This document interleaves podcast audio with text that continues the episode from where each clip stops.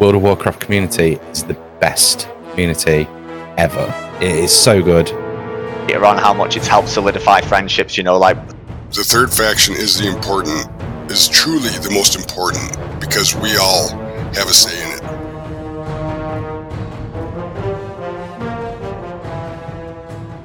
Hello and welcome to the third faction. This is not our normal third faction show. This is a Demi Does 9.1 Lore speculation show. You won't be hearing from anybody else because this is just me. um, in a this is what I would term kind of a bonus edition of the show. Um, basically, I had so many lore speculation thoughts buzzing around my head after the 9.1 reveal. Um, at yesterday's BlizzConline that I felt I had to uh, talk to you all about it basically. It would have been a very long, very tedious Twitter thread. It could have gone on the blog on the third third faction website, but nobody would have seen it.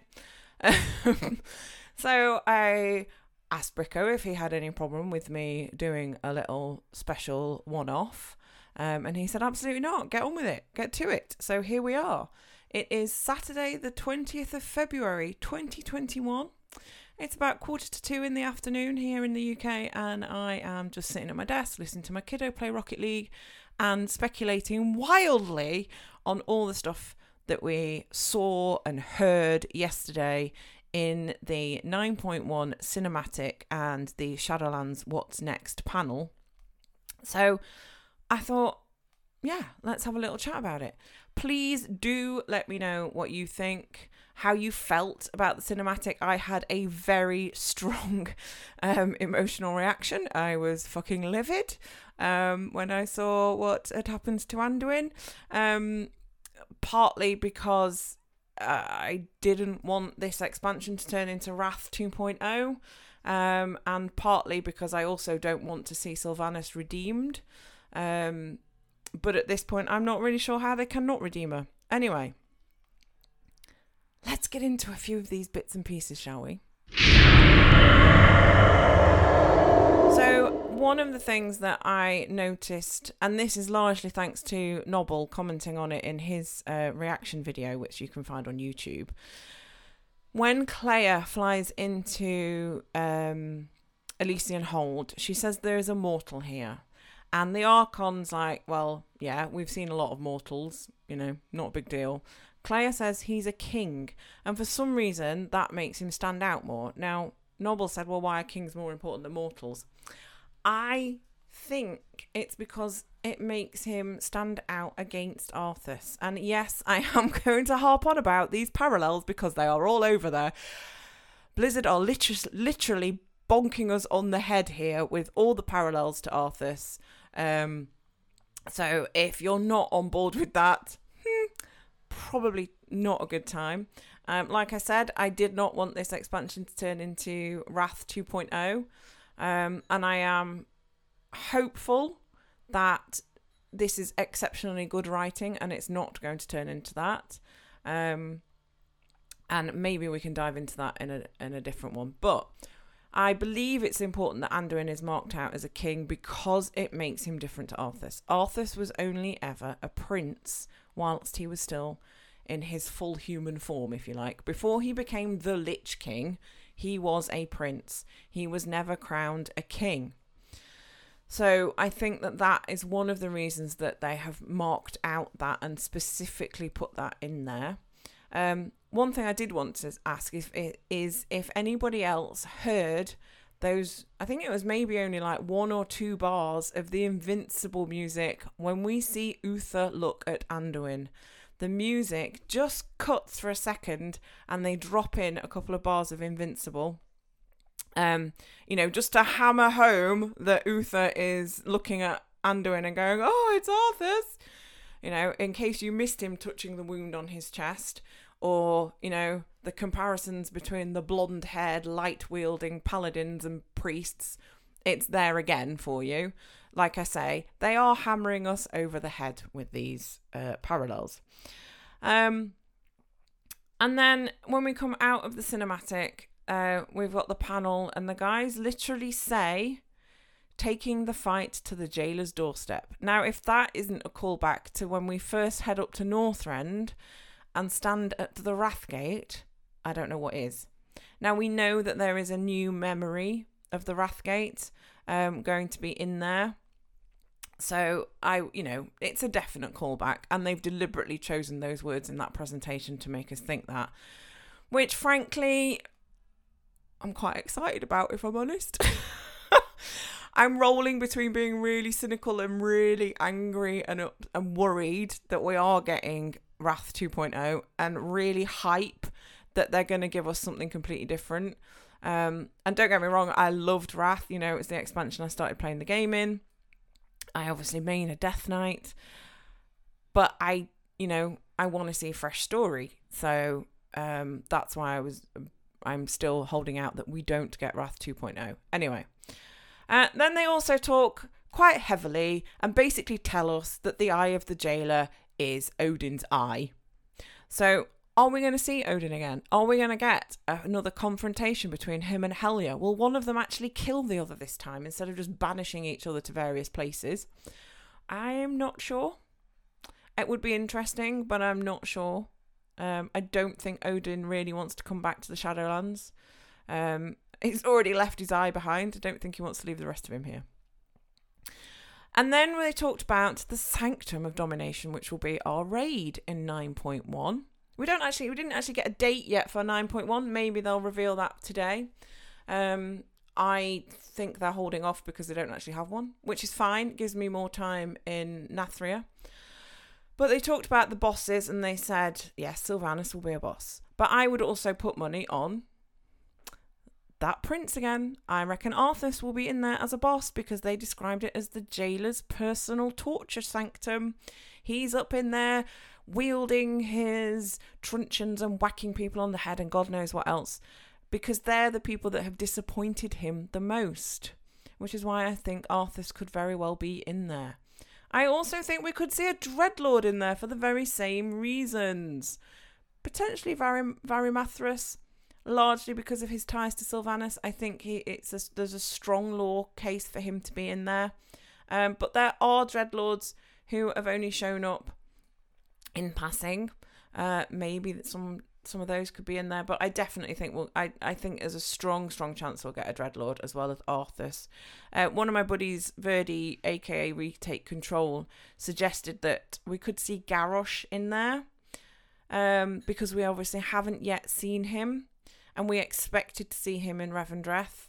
So I guess there's potential that he could have gone to the Maw um, and been flung out into the Maw, and we could see him in there. I, I'm not sure, um, but you know, it's a it's a valid it's a valid suggestion because we haven't seen him yet. You know, he was there in the afterlife, but we haven't actually in the afterlife short, and also in the actual afterlife, of course. Um, but we haven't actually seen him in game yet. So yeah, I think there's some merit to that. Um, and then we'd obviously have to find out how he got there. And what would Sylvanas think about Garrosh rocking up in her, you know, what is now her domain? Hmm, that could be quite interesting actually, now that I think about it. Are we going to kill Sylvanas? Well, I'm going to go on the on the side of no. I think we will get her to like 25 30% and then she'll say something like if you kill me you will never you will never um, reclaim your little lion or something like that. I I definitely think there could be a, a Battle of Dazar'alor type split here where you go in, um, where she has different voice lines for Horde and Alliance. It's not. It's not. I take that back. It's not going to be like Dazar'alor in that you switch factions because the Horde still want to kill Sylvanas anyway now. Um, but I think she may have a different voice line um, for each faction because you know, I'm not being funny, but the Horde aren't really as attached to Anduin as the Alliance. So I think she, you know, we will get her down to 20, 20 25, 30%, and she will have this voice line where she says, you know, if you kill me, you will never free your little lion. And at that point, we stop hitting her, and we, somebody, maybe it's Bolvar, I don't know, somebody from one of the major lore characters asks her, "Well, how could you possibly help us? How could we trust you?" Blah blah blah blah blah, and then she will go on to explain, and she'll end up, you know, coming out of the sanctum of domination with us back to Oribos, and will then be free of the jailer's control, possibly. It's one way it could go, but I think she will definitely. Uh, we won't kill her, and she will definitely be used as our key to rescue Anduin. Uh, does Sylvanas become the replacement jailer? I'm. I don't know. I think it could be her or Bolvar. I think she's a more likely candidate, and I've said this for a while. I think she is a more likely candidate, but then I don't know where that leaves Bolvar. Or maybe one of them goes and heads up Revendreth, but you've got Renathal in place for that. So I don't really think you could usurp him with somebody who's just stepped in from a living realm to come and replace one of the second in command in the Shadowlands. Um, could she become the jailer? Yes, possibly. Uh, like I say, I think she's more a more likely candidate than Bolvar, but you could also apply the argument that I just said if she's just stepped in from Azeroth, how can she take on all that power?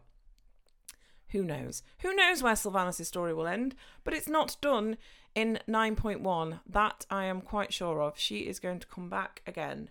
Maybe she'll be a bit of an Azshara figure. Who knows?